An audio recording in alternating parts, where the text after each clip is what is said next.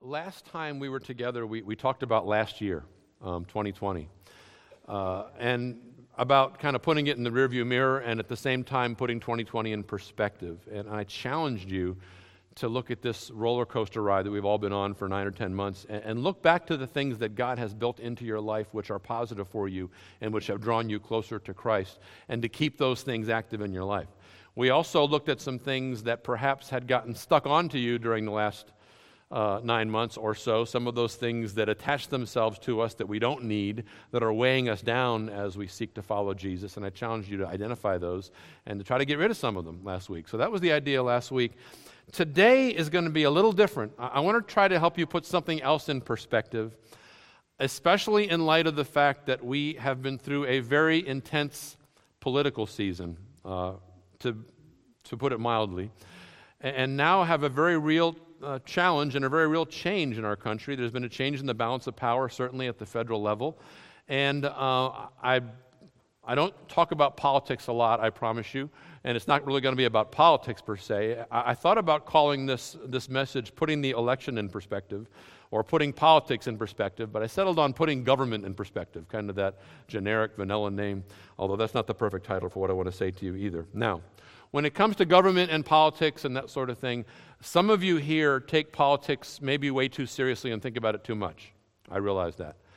Uh, others here are, maybe the majority even, are probably sick of talking about politics and government, et cetera, and wish it would just go away. And, and why would we even mention it in church? But let me tell you something. The government impacts your life. It does.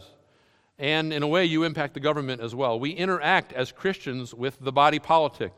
Politics is part of life. Uh, The, the the decisions that are made, the things that happen at the local, state, and federal level of our government do make a difference. They have a profound effect sometimes on our lives, uh, and they those decisions affect a lot of things we don't think about very often. For instance, they the government tells you what materials you can use when you build your home. The government tells you what kind of gas you need to put in your car. The government tells you how much of your paycheck you're allowed to take home. The government determines what your children are taught if they go to public school. It determines, um, depending on what state you live in, whether your church can even meet during a pandemic. Uh, most of us, uh, if you think about it, to find evidence of the federal government's direct influence in our lives, you need to look no farther than your, your checkbook, right, your bank account, because the government has been sending us money.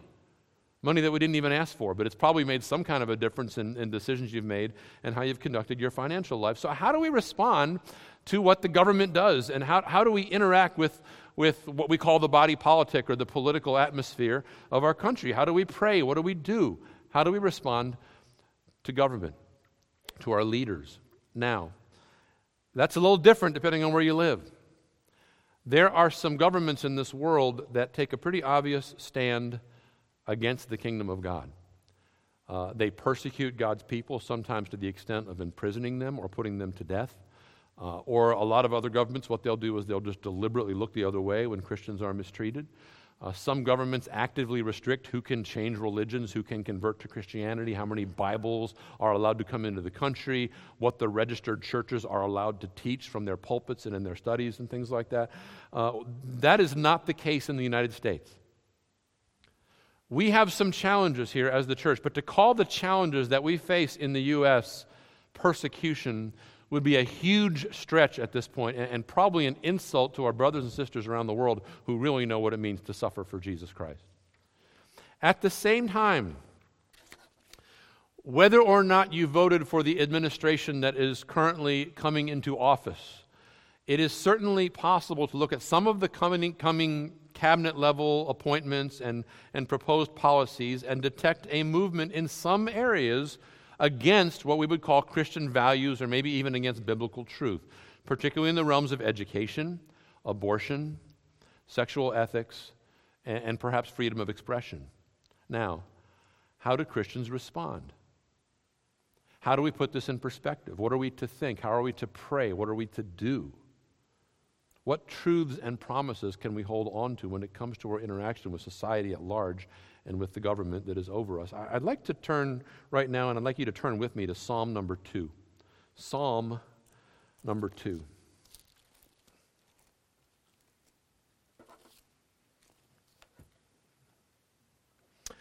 As we look briefly at this chapter and then at a New Testament reference to this chapter, I want to do two things. First, first I want to get us at least some idea of, and this is a one-off today, this is not a series about government or anything like that, this is just a one-time message, but I want to give us some idea of how we might respond to the things that happen in the realm of human government. But, but beyond that, I want to begin to lay a, a foundation today for a series of messages that I will start very soon on the kingdom of God.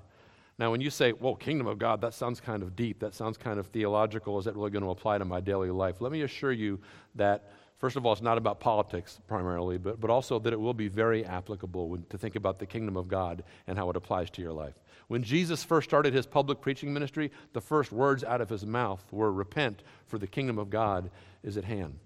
So maybe it's a good idea for us to figure out what those words mean and, and how they apply to us on a daily basis. But for now, let's read Psalm number two, Psalm two. Why do the nations rage and the peoples plot in vain? The kings of the earth set themselves and the rulers take counsel together against the Lord and against his anointed, saying, let us burst their bonds apart and cast away their cords from us. He who sits in the heavens laughs. The Lord holds them in derision. Then he will speak to them in his wrath and terrify them in his fury, saying, as for me, I have set my king on Zion, my holy hill. I will tell of the decree the Lord said to me, you are my son. Today I have begotten you. Ask of me, and I will make the nations your heritage and the ends of the earth your possession. You shall break them with a rod of iron and dash them in pieces like a potter's vessel. Now therefore, O kings, be wise. Be warned, O rulers of the earth. Serve the Lord with fear and rejoice with trembling. Kiss the Son, lest he be angry and you perish in the way, for his wrath is quickly kindled. Blessed are all who take refuge in him. Now, those are some pretty strong words. Uh, when we first encounter the words of this psalm, we have to remember they were first written to the people of Israel and the kingdom of Israel in the Old Testament. And when the Israelites read this psalm, the first thing they would think about was King David. They would think about the ideal king. They would think about the king that follows the Lord.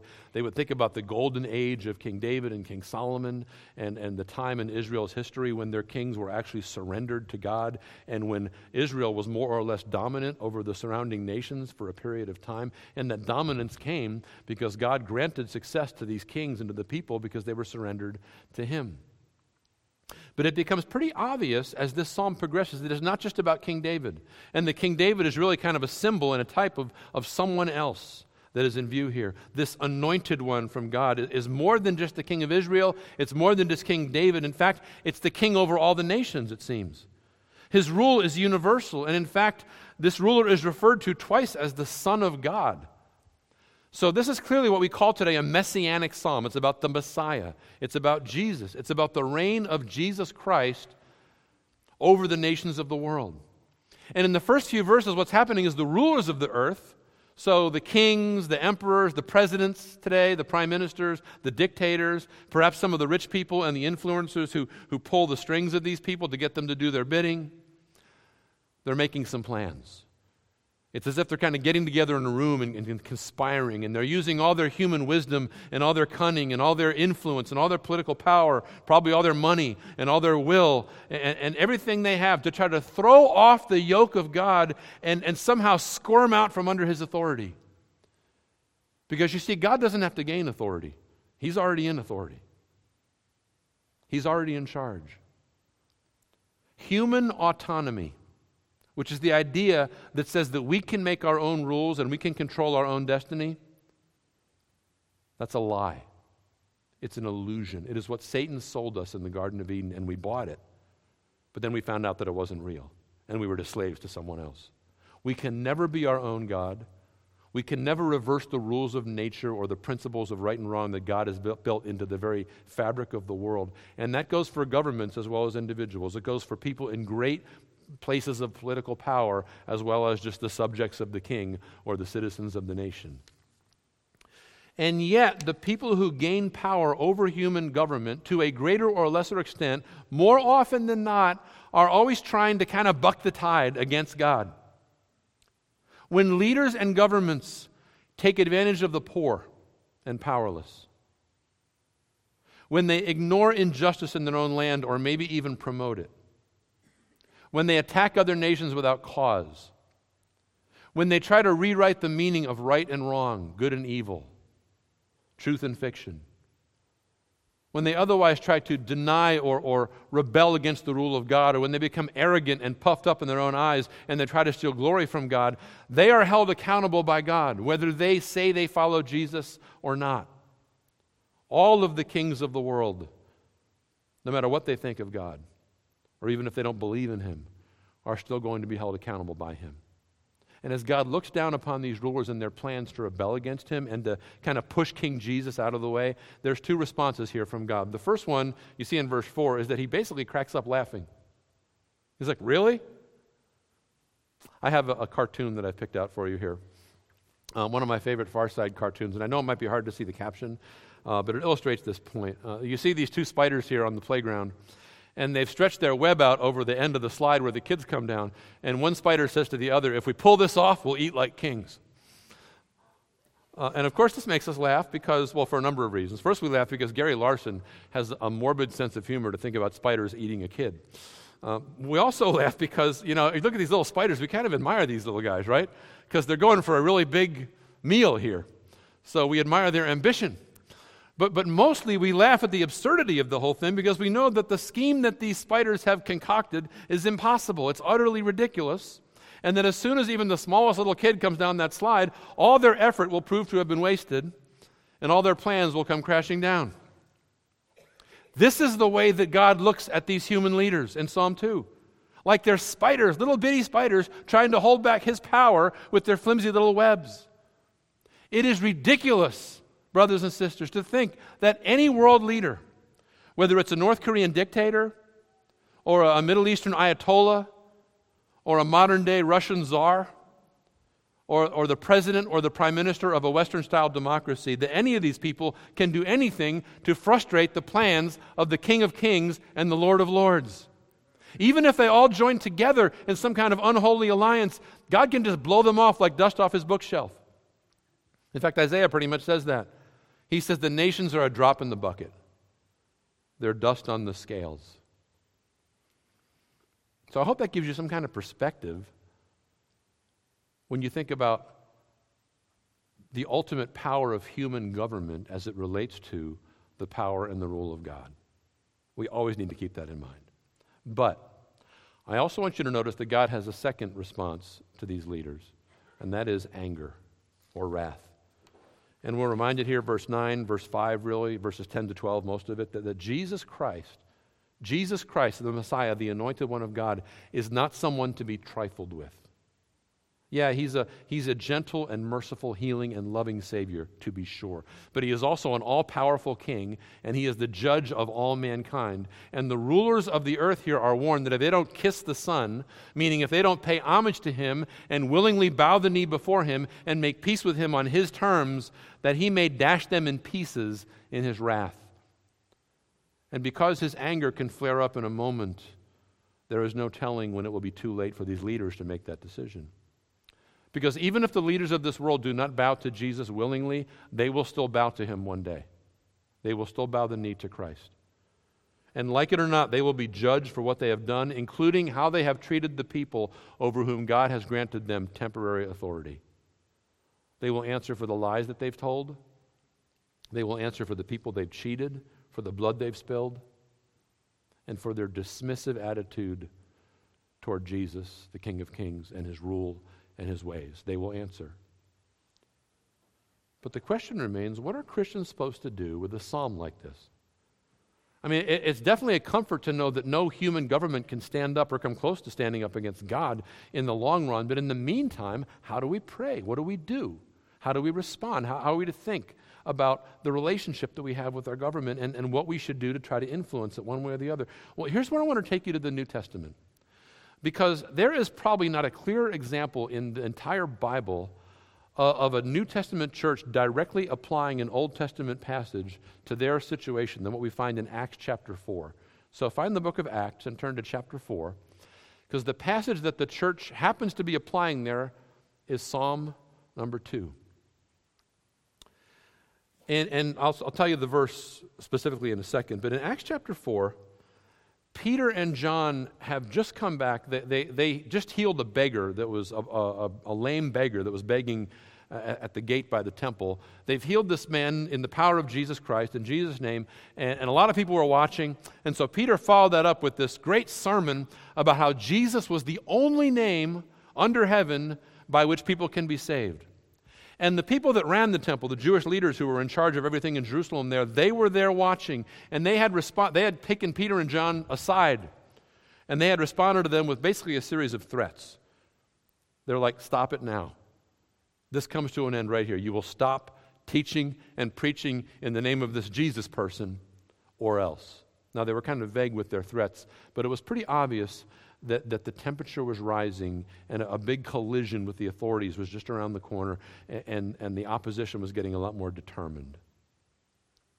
So what did the early church do?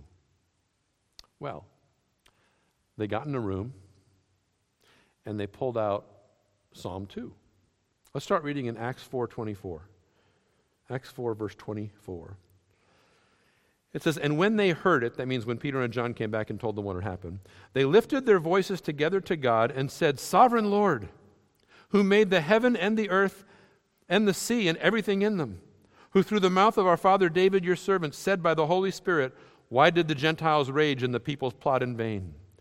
The kings of the earth set themselves, and the rulers were gathered together against the Lord and against his anointed. For truly in this city there were gathered together against your holy servant Jesus, whom you anointed, both Herod and Pontius Pilate, along with the Gentiles and the people of Israel, to do whatever your hand and your plan had predestined to take place.'" Let's stop there just for a minute. So far, so good. Okay, God is, God's people are doing something that we are invited to do and probably should do more often. They're praying his word back to him. And as they do this, they're, they're understanding that he is the sovereign Lord whose, whose plans cannot be thwarted and whose kingdom cannot be defeated. And they have clearly applied this to their own situation. They've clearly identified Herod and Pontius Pilate, these two secular leaders of, of the Romans, and the, and the Jewish leaders themselves as basically the bad guys from Psalm two in this case. These are the rulers who have conspired together against God. So the church realizes something here. They recognize that the most powerful empire in the history of the world has now teamed up with the most sophisticated and advanced religion in the world to take down the Church of Jesus Christ. So, if you're them, if you're in this room, what do you pray? What would you pray? Have you thought about this? This is very interesting, because if you think about the rest of Psalm two, you might think of what you might pray, that the prayer might be something like this: Lord, take these guys down, right? Break them with a rod of iron, like it says in Psalm two. Dash them to pieces like a clay pot in your wrath. Or maybe today something like this: replace these unfaithful men with leaders who will honor your name and rule according to your agenda. That would be a good prayer, we think. But it's not what they prayed. Let's keep reading. Verse twenty-nine, "And now, Lord, look upon their threats and grant to your servants to continue to speak your word with all boldness, while you stretch out your hand to heal, and signs and wonders are performed through the name of your holy servant Jesus." And when they had prayed, the place in which they were gathered together was shaken, and they were all filled with the Holy Spirit and continued to speak the word of God with boldness. So apparently, something these people had learned from Jesus, or maybe something the Spirit was impressing upon them as they as they go to prayer, convinced them that the way to respond to these threats was not to pray for a revolution, not even to pray for the removal of these leaders, but to pray for the empowerment of the church. Not to take over the government, but to speak the word of God boldly, accompanied by further healings and miracles as God would choose to supply them. And as you can tell from the way the building shook when they were done praying, and the way God empowered these people after they were done praying, he answered their prayer, like right away. Now, it's probably worth mentioning that one of the miracles that God did perform in the next ten or twelve chapters of Acts, and he performed a lot of them, but one of them was actually to strike Herod dead in Acts chapter twelve. But it's also worth mentioning that the Apostle James was killed before that, that all but one of the original apostles would end their lives as martyrs, most at the, hand, at the hands of the Roman government. But with every apparent setback, the gospel continued to advance. And by the end of the book of Acts, so maybe thirty years later, without the aid of radio or T V or air travel or the internet, the church was firmly planted in almost every corner of the Roman Empire.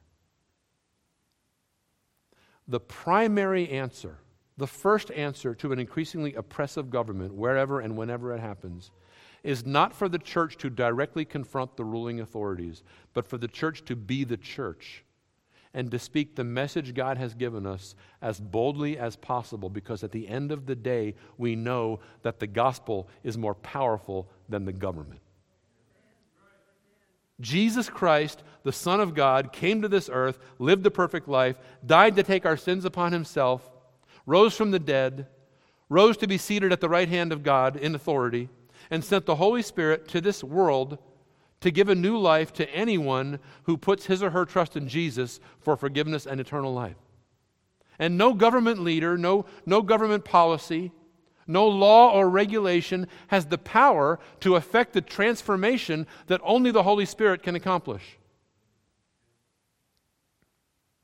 And that transformation spreads beyond the individual into other parts of society as people get changed by that power. That's how a culture gets transformed. That's how a nation gets transformed. And oddly enough, if you look at history, the times where the church has held a lot of political power and the times where the gospel has advanced very rapidly, those times don't line up. They're not the same. They seem to have nothing to do with each other, either in our nation or in the history of, of the church as a whole around the world.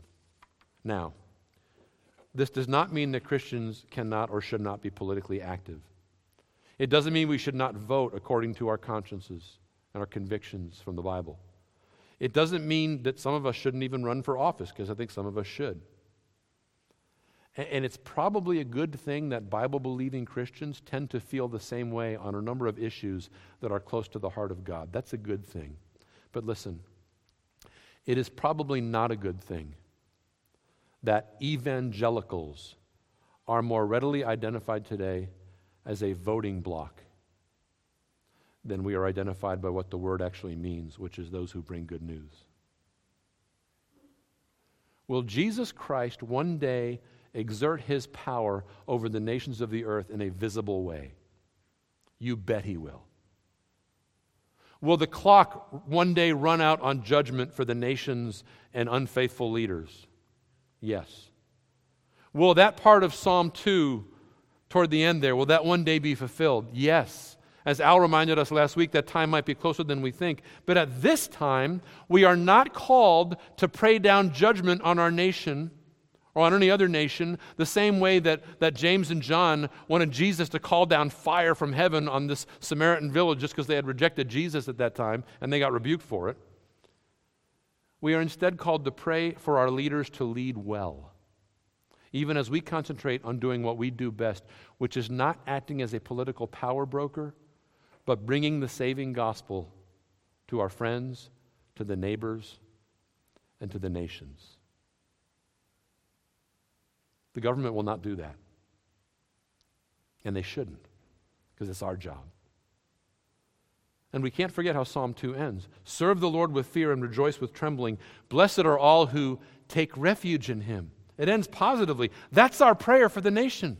That's our prayer also for the individual people in our lives that reject Jesus, that reject the gospel, that ridicule our Savior, that look down on us as being stupid or weak for believing in him. Or they accuse us of being intolerant or pushy because we dare to suggest that maybe they should consider the claims of Christ. We pray, Lord, blessed are all who take refuge in you. May that be the case for this person. May they take refuge in you so they won't have to deal with your anger. Some of us need to repent of a fixation with politics and remember that Jesus is calling us to set our sights on something higher. It isn't that Jesus isn't a political leader. He is. but not in the same way that most of us think about politics. All of us need to be aware of the anger and animosity that a bitter political season can bring and has brought. And we need to pray that God will give us a love for those who don't think the same way that we do. Jesus said, "All authority on heaven, in heaven and on earth has been given to me. Go therefore and take over the world." Right? No, wait. "Go therefore and make disciples of all nations, baptizing them in the name of the Father, the Son, and the Holy Spirit, and teaching them to obey all that I have commanded you. And behold, as you do that, I will be with you, even to the end of the age." Let's take a minute and pray for our nation and for our leaders. Lord, we come to you right now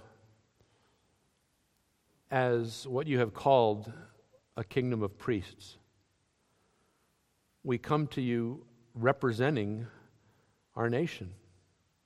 We come to you as members of your church, those you have redeemed by the blood of the Lord Jesus Christ. And we also come to you as, as grateful citizens of the United States of America, thankful for all you have done in our country, thankful for the way it was founded. Thank you for the way it's been used by you for so many years as a platform for world evangelization. Thanking you for the ways that you have been glorified by many of the things that have happened in this nation. Realizing, Lord, that it is certainly not perfect by any stretch of the imagination, and also that this world is not our home. We pray for our nation. We pray for our leaders. We pray for President Biden, Vice President Harris. We pray for the other members of the administration. We pray for congressional leaders, for our Supreme Court justices at the federal level. We pray for our governor, for the state government. Lord, we pray for our local leaders today here in Davidson County. We pray that you would give them wisdom, but before that, Lord, we pray that you would grant them humility, that they would realize that they are not God, that they would have the courage to make decisions in accordance with justice and mercy and truth, that they would hear your voice speaking to them, and Lord, that they would be humble enough to listen to you. We pray, Lord, that you would help them to lead well as it tells us to pray. You tell us to pray, Lord, in, in First Timothy, so that we might have peace, so that we might have an orderly society in which we would have the freedom to share the good news of Jesus, and that even at times when that freedom is curtailed, that you would empower us, empower your church by your Holy Spirit to speak your word with great boldness, to be more excited to speak our mind about the gospel than we are to speak our mind about our political persuasions. Lord, we want to see your supernatural power accompany our witness. We ask you to, to accelerate the spread of the gospel in America. We pray that you would give us a, a true national revival, regardless of the political situation or the party in power. And Lord, we pray that you would transform our nation through transformed lives. And may it start with us as we repent of our own idols and of trying to be our own God. And Lord, as we seek you for all of our answers, as we seek your word for our truth, and as we look to Jesus for guidance and help, and as we continue to rely upon him as our sure and steady anchor for forgiveness, eternal life, and for the message that we have to share with others. And we pray in his name. Amen. Amen. We're dismissed.